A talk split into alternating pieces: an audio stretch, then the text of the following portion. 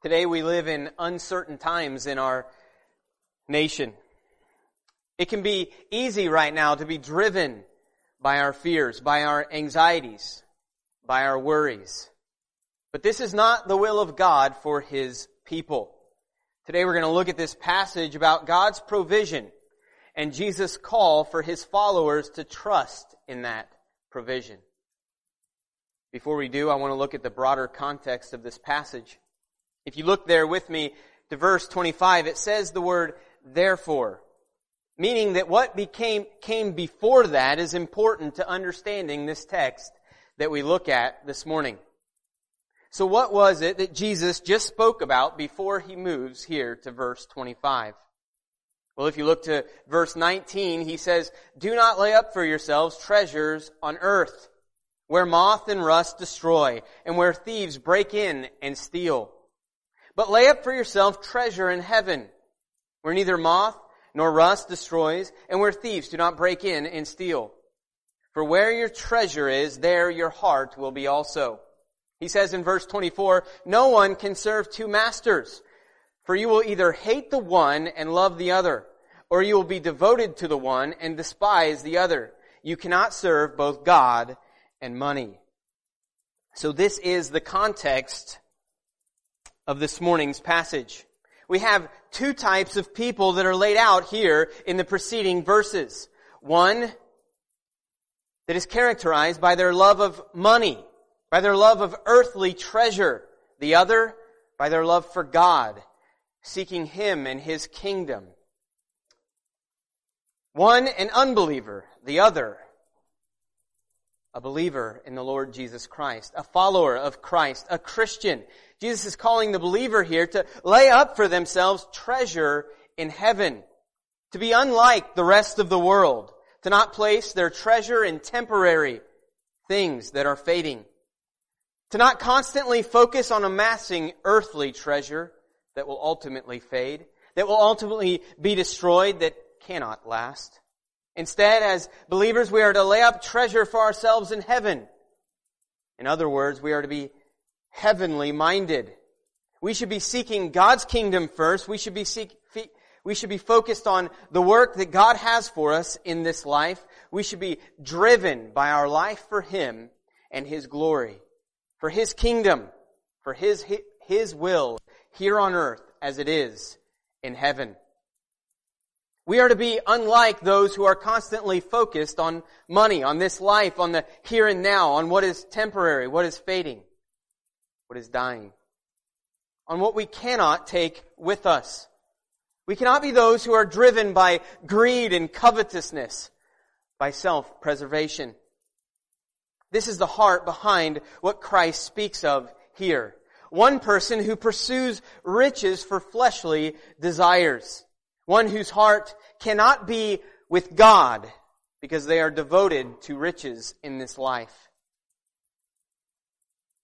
As you can see in this text that we just read, there is no neutrality. Your heart will either be with your treasure or it will be with God. Christ will either be your treasure or your possessions will be your treasure. Heavenly things will be your pursuit or earthly things will be what you pursue. Money will be your love, your master, your devotion, your God in this life. Or you will serve the living God. As Jesus says, you cannot serve both. Jesus is saying that you cannot serve both God and money. What he is not saying is that the rich or the rich in this life cannot serve him. That's not what he's speaking of. He's speaking of those who are serving riches or those who are driven by their uh, covetousness or those who riches control in this life. One who has become a slave to this pursuit of more. And think about that for a moment. This doesn't have to be a wealthy person. This could be any of us. This here is an insatiable desire to have more, to want more, to not be satisfied with what you have, to constantly need more and more in this life. Jesus spoke, speaks of where the devotion of the heart is, where the desires of the heart is. Where do you find your security, your trust, what you amass to yourself can show us. So this is what Jesus is speaking of as he starts this section of scripture on worry or anxiety. He's asking us, what do you devote yourself to? To the things of the world, to money, to wealth, to the fading materialism? Or do you devote yourself to God? Those who are devoted to this world, to material things, they cannot help but worry. They cannot help but have anxiety because all of their wealth, all of their worth, it is in what is fading. Their desire, their security, their safety, it's in earthly things. But here's the thing about earthly things. They are a fading treasure. All this, all the money that they have valued, self-preservation, nothing, it cannot last. It can be your constant pursuit of life, but it's never going to satisfy. It's never going to be able to save you. And so it will become your constant worry. No money. It cannot save us. It cannot be our benevolent God. It cannot save our souls. It cannot free us from our sins. It cannot satisfy the heart. And so to pursue things will cause a constant desire for more of what cannot satisfy. And it will leave us wanting. It will leave us with anxiety and worry. It will leave us unsatisfied in this life. Worrying constantly that we might lose what we have and needing more of what we do not have. But Jesus tells us here that the people of God are to be different.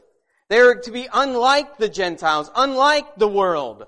While we will still struggle in these areas undoubtedly in our life, these verses here are Jesus calling us, every single believer, to trust in Him, not wealth. To trust in Him, not earthly things. To trust in the Father to provide for you. To trust in God, not yourself. To trust in God, not your government. To trust in God who is the great provider. This is what Jesus wants us to see here. Remember this. For the one who has treasured Christ, this is what this text is speaking to. This is what this text, this is who this text is addressing. Remember that? Therefore, why is it there? Well, Jesus just spoke of the one who will choose him so the one who is his servant, the one who lives for him, the one who serves him, he says, therefore in verse 25, I tell you, servant of mine, do not be anxious about your life, what you will eat or what you will drink, nor about your body, what you will put on. Is not life more than food and body more than clothing? What Jesus is not saying in this verse is that these things are not important. He's not saying that they are of no concern. If we look at his words as a whole, he gives us the main thing in this passage. The main thing that we are to be concerned with. The thing that is up here and all other things are down here and that is in verse 33. There in verse 33, if Christ is your master, if Christ is your king, if Christ is the one you serve, if Christ is the one who you are completely devoted to, then this verse 33 should be the main concern of your life. It says there, seek first the kingdom of God and his righteousness. This is to be the Christian's main concern in life right here seeking God's kingdom first and His righteousness. In fact, it should be our pursuit that drives us. It should consume much of our life. So much so that the other things in life, the, the food, the clothing, the drink, those should be of very little concern. That's what Jesus is telling us in this passage. Our devotion to God, His kingdom, this should be our main pursuit in this life. So much so that everything else in life looks secondary. In fact, even our desire to have food our desire to have drink and clothing, it should be looked at through the lens of verse 33. I want all these things. I need all these things in my life so I can better serve Him. So I can be more devoted to His will, to His glory, to His mission, the gospel going forth to the nations. This is what is in mind as we look and consider the words of Christ this morning.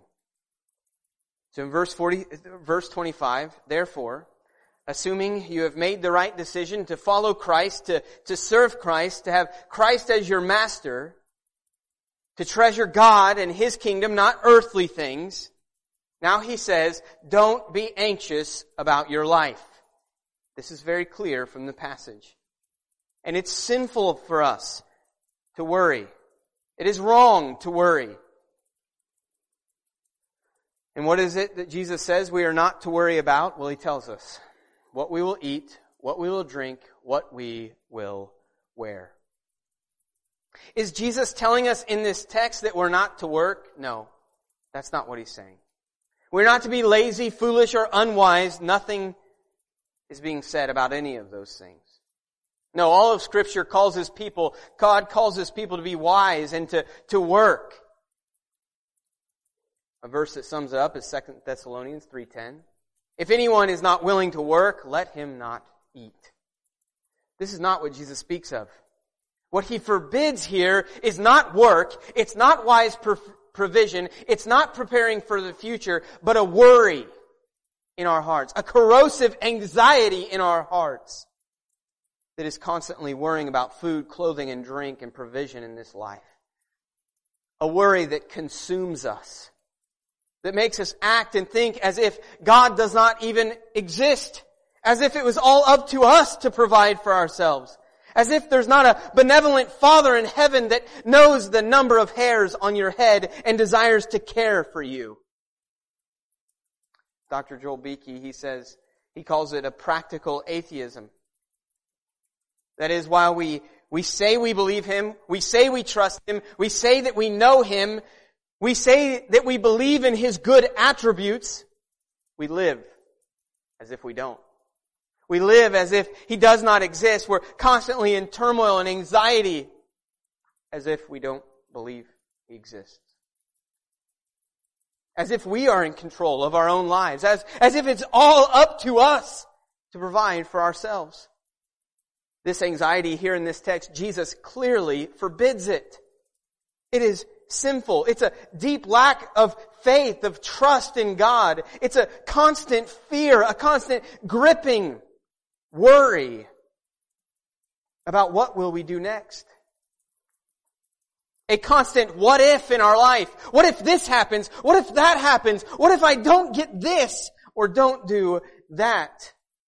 Ultimately, Jesus is telling us that this is rooted in unbelief, in our distrust in God. This anxiety here that Jesus forbid, it clearly consumes the person. Look at what he says in verse 25. Is not life more than food and the body more than clothing? The implied answer is yes, of course it is. The implication of this verse is that this type of worry, it reveals our hearts. It reveals that this person here, they've, they've been given over to anxiety, it reveals where their devotion is, where their concern of life is, what they think is most important in life. And what is that? Food, clothing,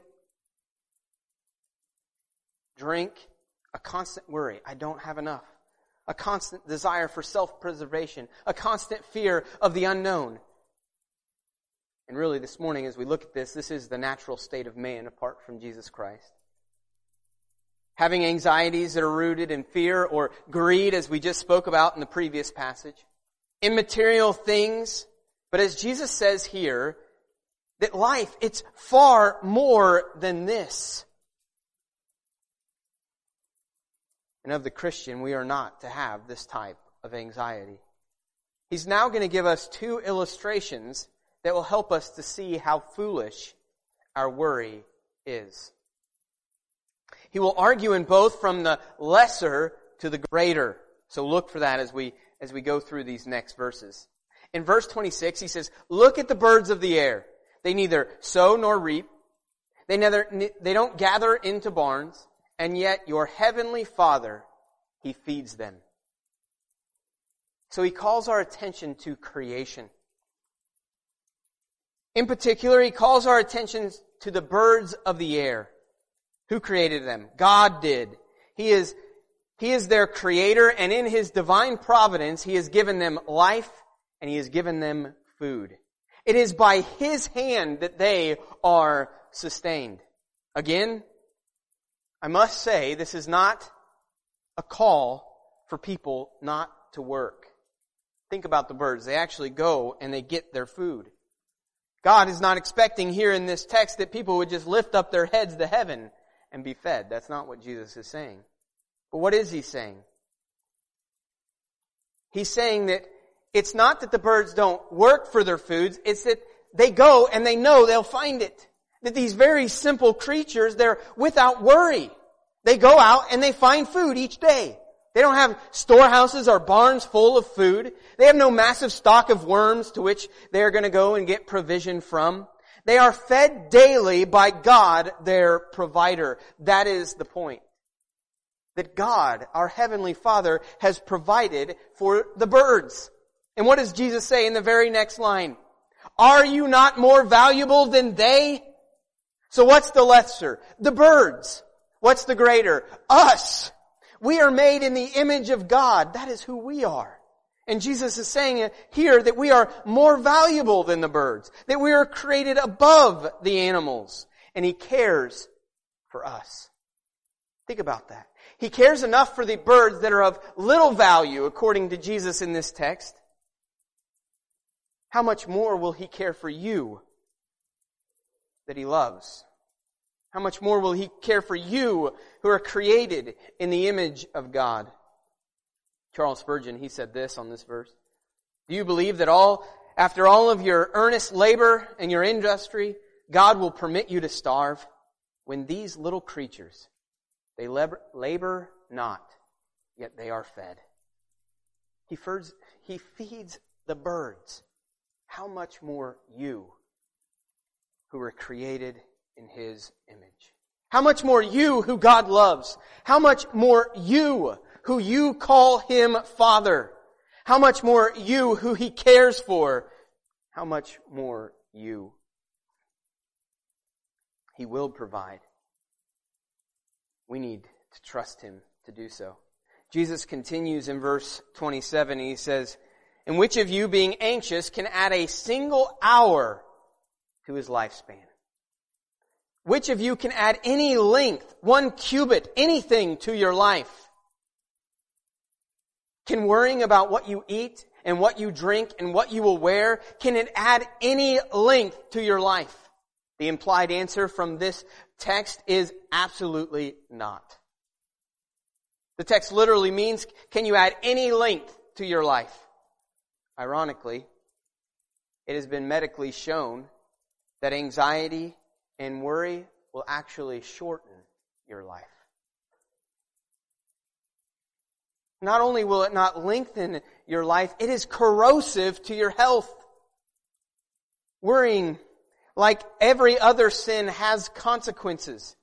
And it's been proven medically that it can be detrimental to your health. John MacArthur speaks to this point saying, worry affects the circulation, the heart, the glands, the whole entire nervous system. Worry is corrosive. It does the opposite of extending our life. I also want you to see another application of this verse. Remember who gives us life. Who gives us life? God gives us life. Remember who takes away life. God takes away life. He is the one that determines the number of our days. He determines whether our life will be long or whether it will be short. And to our folly, we can be completely obsessed with things like diet, exercise, hoarding, and prepping, thinking that we will be able to extend our life. I'm not saying that in moderation some of these things cannot be wise. But we have to remember who gives us our days, who gives us our breath in our lungs, who is in control of all things, who is the author of life, the giver of life, who has determined every single day that we will live. Worrying and having anxiety about your future will not add to your life. It cannot stop the moment that God will take your life from you. And if God has not yet taken your life from you, it will not be able to add to your life. Instead, it reveals that we're not trusting Him. We're not looking to each day that He has given as a gift. We're not realizing that as His children, that we are on earth here because He wants us here. The wages of sin is death. The first moment that we sin, God could have taken our life from us in an instant, but we are still here because He wants us here. He still has purpose. He still has work for us to do. We still are here because He wants us here. Jesus continues in verse 28. He says, And why are you anxious about clothing? Consider the lilies of the field, how they grow. They neither toil nor spin. And then he speaks about how Solomon in all his glory was not arrayed like one of these. He goes on to say, if God clothes the grass of the fear, field, which is alive today, and tomorrow is thrown into the fire, will he not much more clothe you? Jesus now wants us to turn our attention to the lilies. When we are anxious about the clothes on our backs, we should consider the lilies. That's what Jesus is telling us. Think about them. They neither toil nor spin, yet they are clothed far more beautiful than Solomon ever was. But Jesus here, he tells us how important they are. That these lilies, they are fleeting. That they are here today and they are gone tomorrow. They are alive for a short time, and then when they're dead, they're thrown into the oven to be burned. So here's the point. So something with this little value, with this little lifespan, is richly clothed by God. Again, the lesser, the plant. If these lilies of little value are clothed, how much more you? How much more you who God profoundly values. Undoubtedly, those who heard this, like us all, would struggle with worry. You know, they struggled to get food far more than what we do in our day. And they would have struggled with anxiety just like we do. But Jesus, He rebukes them here in verse 30, what's he say? He says, You of little faith. It's really that simple. We have anxiety, we have worry in our life because we have little faith. You look around at the culture, you look at all the fear, you see how people are being driven by fear, they're making irrational decisions, and here is the reason why. Little faith. Oh, you of little we worry and fear because we do not trust God to provide. We forget His goodness, His grace. We forget that every good and perfect gift comes from above. We have little faith in this life. But the lesson from this text is to look around at creation. Look around you and see how He provides generously for what He has given life to. And you being created in His image, being the crown jewel of His creation, how much more will He provide for us? Yet we live in a way that shows that we do not believe this to be true often. Our anxieties and our worries in life, they tell, they are telling us that we do not believe this to be true. We live in a way that states that I've done this. I've provided for myself. I've built this. I've kept myself alive. I am the reason that I am here today. And because I'm the one that's giving everything to myself, I must now go get more. I must now worry and constantly plan on how I'm going to get the next thing. Because what if it runs out? What if there's not enough? What will I do? How will I live? I must do this.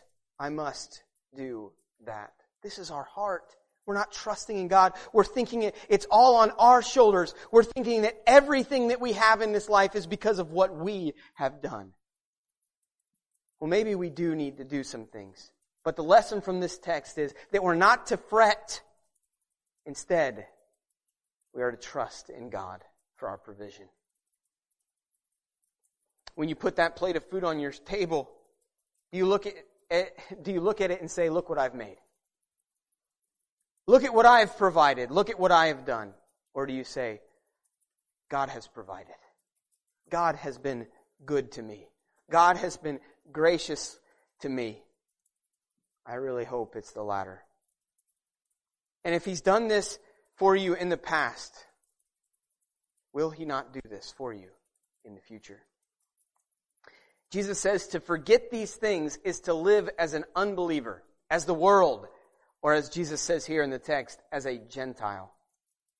Matthew 6:32 says, "For the Gentiles seek after these things, and your heavenly Father knows that you need them all."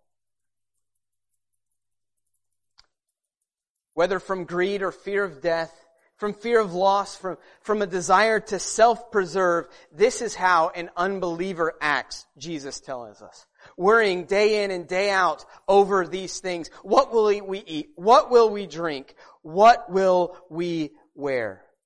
When we constantly focus on such things, Jesus tells us in this, this text, we are acting like those who have no God. We're acting like those who have no belief in the living God. We're acting like those who serve money rather than God. Those who are mastered by their circumstances and their desire for more. We act like those who are trying to save their lives, ultimately to the detriment of their souls. We're acting like those who have no peace, no rest in this life. This is how the worldly live, but not the Christian that's what Jesus is saying here. Not the Christian, not my people, not the people of God. This is how the world lives. Instead, Jesus says we are those that need to live by faith, trusting in God, knowing that He knows we need these things. He knows we need food and drink and clothing, and He will provide those things for His children. Instead of those things being the focus of our life, being our constant pursuit, Jesus gives us what our focus is to be. And that's what verse 33 tells us. Seek first the kingdom of God. Seek it first. Seek first the kingdom of God. Not second, not third, not anything else above it. First in your life. Not equal to anything else. First in your life the kingdom of God. This is the very first priority of our life. This is what is to drive us. This is to be our heart's cry. This should be our desire of all of life. This is what we are to seek. This should be the lens to which we see the world through. The reason we, that we do anything in this life, it should be driven by this verse right here in verse 33, to be seeking His kingdom first. Our focus must be kingdom driven. Our wills must be bent towards God. In everything we do in life, we must first seek His kingdom. One commentator said this about this. What this verse demands is therefore a commitment to find and to do the will of God. To ally oneself totally with His purpose. And this commitment must come first in our lives. He says here not only his kingdom, but his righteousness. And here in the text, he's meaning right living in the name of God. Living for his will, his purpose. Seeking to know him. Seeking to walk in his ways. Seeking to do his will in this life. Seeking to grow his kingdom. Seeking his kingdom come. His will be done here on earth as it is in heaven. In other words, we are to seek His kingdom first and a righteous life in Christ Jesus. And Jesus goes on to say, and all these things will be added to you. What things? Food, drink, clothing. All these things will be added to you. That is, the trivial things of life compared to the kingdom of God, compared to kingdom living, they will be added to you. So focus on God, focus on His kingdom, focus on His will, focus on the way He would have you live in life, and all the other things in life will fall into place. He will provide for us. It's a heart that says, it is no longer I who live, but Christ who lives in me. No longer my will, His will. Not my glory, His glory. I don't want to seek my kingdom, His kingdom. And His righteousness. And Jesus is telling us here that the lesser things of the world, that your heavenly Father knows you need, will be added to you. that's where our focus should be. J.C. Ryle, he summed up this passage saying this. Jesus, he forbids us to be anxious. He forbids us to keep up an anxious spirit about the things of the world. Four times in this text, he says, don't be anxious about life, about food, about clothing, about tomorrow. Do not be anxious. Be not over careful. Be not over anxious. Prudent provision for the future is right. But wearing, corroding, self-tormenting anxiety is wrong. This sums it up well. Jesus moves on in verse 34 and we'll try to wrap it up here with verse 34. He says, Do not worry about tomorrow, for tomorrow will care for itself. Each day has enough trouble or evil of its own. This verse here, it's pretty self-explanatory, right? And we live in a time that desperately needs this verse. And Christians, right now, we desperately need this verse. And we must apply it to our lives. You and I have no clue what the future holds. We don't know. We can speculate all we want. We have absolutely no idea what tomorrow holds for us. We have no idea what this nation will look like in a couple months. One thing I know for sure is worrying about it will not help. Having anxiety about it's not gonna help, help us. Sinful worry, worry will only make things worse. Maybe there are some wise things we can do to prepare in the coming months. That's fine. Go ahead and do those things. But we can be those who do those things and not worry at the same time. We should not be acting like the Gentiles or the world who have no hope in this life. Those who live in constant fear. Those who live as if Christ is not our Savior. As if Christ has not conquered sin and death. As if we don't have an eternity with Him waiting for us. We cannot live as those who would love their lives unto death. Who would seek to save their lives and lose it in the process. We must remember that Christ died for us while we were still sinners. He washed our sins clean. He clothed us in His perfect righteousness. He died in our place on the cross. And we cannot live as those who would believe He's gonna abandon us now.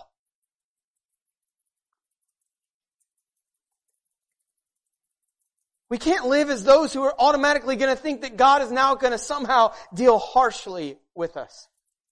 No, no matter what the world looks like out there, we must be a people that have our hope firmly rooted in our loving God. We can't know the future. We can't know what tomorrow holds.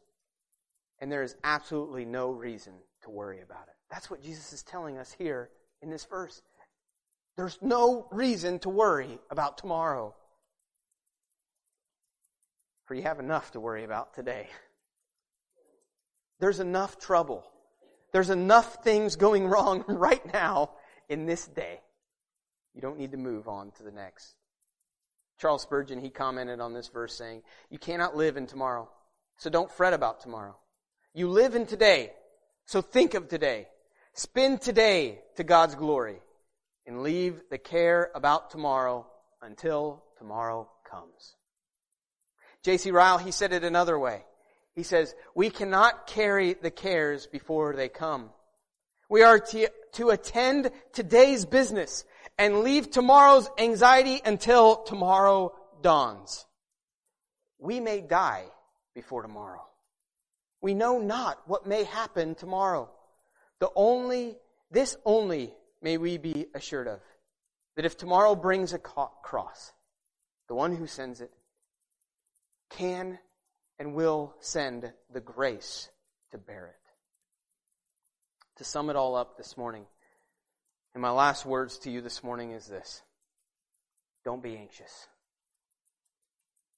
Trust God. Focus on what Jesus told us to focus on here in this life. His kingdom, His righteousness. This is far more important than what we shall eat, what we shall drink, and what we shall wear. Trust God, and He will give you these things as He pleases. In these difficult times in our nation, please trust God. He is with us.